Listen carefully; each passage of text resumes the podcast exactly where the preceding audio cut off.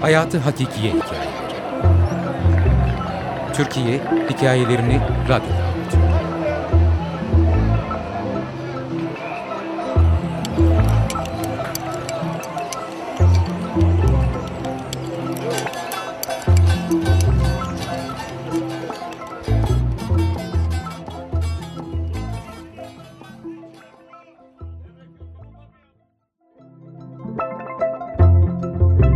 Benimkisi yalnızca bir çağrı. Bugün gibi hatırlıyorum. Hava o gün çok sıcaktı. Yaprak kıpırdamıyordu. Ankara nasıl bir güne uyanıyordu? Ben nasıl bir güne gözlerimi açıyordum? Bunları elbette bilmiyordum. Ama çok geçmeden öğrenecektim. Hani bazen yaşadığınız şeyleri gerçekten yaşayıp yaşamadığınızı sorarsınız kendinize. Veya unutulmaya yüz tutar bazı anılarınız. Belki de yalnızca bunun için, unutmamak için anlatmalıyım. Ve baştan söylemeliyim ki aslında yalnızca ben değil, onu herkes unuttu. 1978 yılının 11 Temmuz'uydu. Sabahın erken saatleriydi. Çok zor kalktım yatağımdan. Bir ihtiyar gibi güçlükle hareket ediyordum. Oysa daha otuzuma bile gelmemiştim. Tuhaf bir biçimde her yanımdan etimin her parçasından kopmalar olduğunu sanıyordum. Bedenimin yarısı hala uykudaydı. Henüz bir yaşındaki kızımı halasına teslim edip işime yetişecektim. Akşam üzeri olmadan da müdürden izin alıp arkadaşımla buluşmak için ta Beytepe'ye, onun çalıştığı üniversiteye gidecektim. Arkadaşım dediğime de pek bakmayın, yaşça benden epeyce büyüktü. Aslında onunla onun ilk gençliğinin benimse küçüklüğümün geçtiği bir taşra kentinden tanışıyorduk. Ortak tarihimizi, zamanın ve mekanın ikimize sağladığı ortak hatıraları, o eski Selçuklu kentine dair her şeyi konuşmayı çok seviyorduk. Buluşmalarımızda bu yüzden hep geçmişten söz ederdik. Her keresinde de hüzünlenirdik. Bir ay kadar önceki son buluşmada da geçmişten konuşurken hüznün dozu aşmış, fena halde kederlenmişti. Gelecek sefere daha derin mevzulara dalmaya karar vermiş, 11 Temmuz'da buluşmak için sözleşmiştik.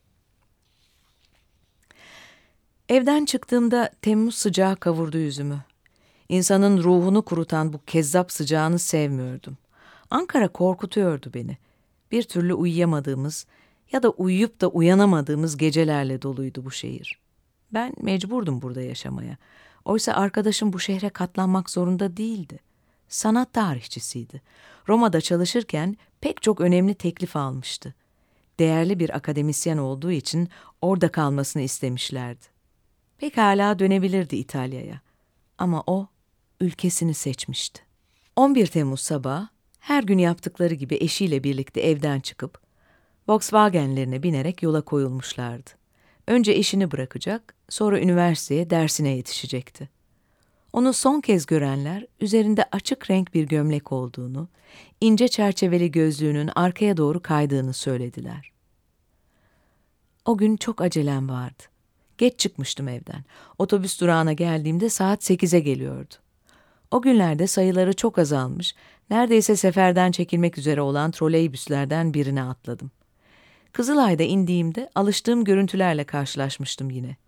Copları bellerinin kenarında sallanan polisler, bulvarın en az bir şeridini kaplayacak biçimde art arda sıralanmış panzerler, sık sık megafonuyla kulaklarımızı yırtarcasına bağıran özel polis araçları. Ve elbette bu kocaman meydandan gelip geçen 70'li yıllarda Kızılay geniş, büyük sayılabilecek bir meydana sahipti. Binlerce insan. Görünürde her şey güllük gülistanlıktı. Cadde boyunca renkli pasajlar, şık vitrinler, pastaneler, sinemalar. Bir başkentin ruhuna uygun da her şey. Ancak Ankaralılar üstü örtülü baskıyı içlerinde hissediyorlardı. Henüz askeri darbenin ayak sesleri duyulmasa da aydınların tedirginliğini, öğrencilerin, fabrika işçilerinin huzursuzluğunu görmek isteyen gözler görüyordu. Tavanı çelikten levhalarla, etrafı demir kafeslerle kapatılmış bir şehirdi burası. Pencereleri bile yoktu. Nefes alınmasın diye tasarlanmış gibiydi. Tramvaydan inip iş yerime ulaşabilmek için bilmem gereken ulus dolmuşlarına doğru hızla yürümeye başladım. Yol üstündeki büfeden Milliyet Sanat Dergisi'nin son sayısını aldım. Arkadaşım arada bir bu dergide yazardı. Sıra bekleyenlerin sonuna tam ilişmiştim ki meydanda bir hareketlenmenin olduğunu algıladım. Siren sesleri başlayıp da polisler çoğalınca yanımdaki adam heyecansız bir sesle ''Bir şey yok canım, her zamanki operasyon işte, nöbet değişimi yapıyorlar.'' dedi. Doğruydu. Görevleri buydu. Kaygılanacak hiçbir şey yoktu. Polis, devlet bizi korurdu. Bu şehirde, bu ülkede herkes, her şey bizi her türlü tehlikeden ve tabii ki gerçeklerden koruyordu. Arkama baktığımda onlarca panzerin ters yöne dönüp Çankaya tepesine doğru yöneldiğini gördüm. O sırada eski Chevrolet'lerden bozma dolmuş kaldırma yanaştı. Hepimiz bindik. Dolmuşların çoğunda cızırtılı 45'liklerin çalındığı pikaplar olurdu. Defalarca çalınmaktan artık bazı kısımlarının ses vermediği plaklar uzun havalardan arabesk şarkılara, türkülere kadar çeşitlenirdi. Şoför eline attı, bir 45'lik aldı ve hiç bakmadan alışık elleriyle plağı eski pikaba yerleştirdi. Dolmuşun içindekiler hangi parçanın çalınacağını merak ediyordu. Cem Karaca çıktı karşımıza. Cem Karaca çıktı şansımıza. O dönemde Cem Karaca hafiften solu temsil ederdi. Kimi şarkıları sözleri sakıncalı bulunduğu için devlet radyolarında çalınamazdı. Özel radyolarsa henüz yoktular. Birden şarkıcının o gümbür gümbür sesi duyulmaya başladı plakta. İşte geldik gidiyoruz, bir çiviyi çaka çaka, vura vura günlere, dört nala gidiyoruz, bizi bekleyen yere. Doğuma da, ölüme de çiçekler yolluyoruz. İşte geldik, gidiyoruz, bizi bekleyen yere. Dolmuşun camları karşılıklı açıktı ama çok iyi hatırlıyorum. Anlamadığım bir nedenle birdenbire ter boşandı bedenimden. Şoföre ineceğimi söyledim. Kapıyı kapattığımda bile plaktaki güçlü sesi hala duyuyordum. Ölüme de çiçekler yolluyoruz. Biraz yürüdüm. İş yerime gelmiştim. Bizi bekleyen yere. Saatime baktım. Tam 8.45'ti. Nöbet tutan iki jandarma erinin arasından geçip içeri girdim. Bölüme geldiğimde birlikte aynı odayı paylaştığım arkadaşlarımın da müdürümüzün de yerinde olmadığını görünce şaşırdım. Nereden bilecektim kara haberin bu kadar tez ulaşacağını? Haber akışının yoğun olduğu bir yayın kuruluşunda çalışmak, olup bitenleri herkesten önce öğrenmek, kimi zaman kahredici olabiliyordu. Onu vurmuşlardı. Boynunda, tabancayla, yaylım ateşiyle, üniversiteye, öğrencilerine giderken, beyaz gömleği, hafif kemerli burnunun üstüne büyük bir uyumla oturan ince çerçeveli gözlüğü, arkaya doğru kayan başı. Hiçbir biçimde savunması olmayan bir adamı vurmuşlardı.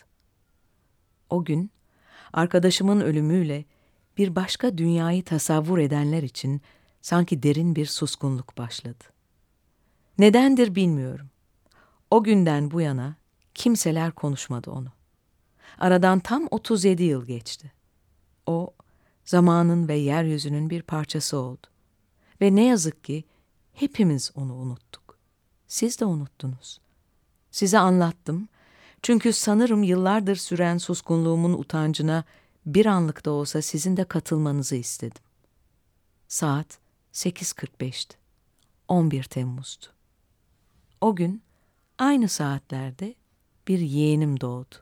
Ölüm ne kadar zor bir şeyse doğum da bir mucizeydi. Adını yaprak koyduk. Köklerinden gelen suyla yeşersin ve kımıldasın diye. Unutmasın diye. Güç olduğunu bilsem de yine söylemek isterim. Unutmayın onu. Hep hatırlayın. O bizim için öldü. Benimkisi ise yalnızca bir çağrı. Yalnızca. Bedrettin Cömert, Hacettepe Üniversitesi'nde öğretim üyesiydi. Sanat tarihçisi, şair, yazar ve çevirmendi.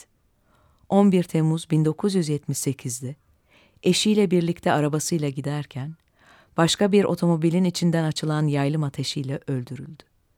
Gerçek katilleri bulunamadı. Sadece tetikçileri yakalandı. Benimkisi yalnızca bir çağrı.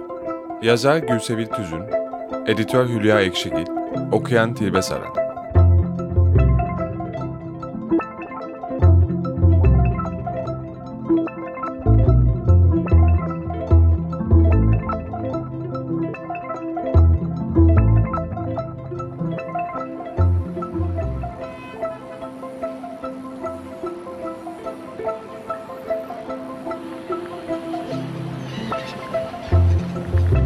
Hayatı Hakikiye Hikayeleri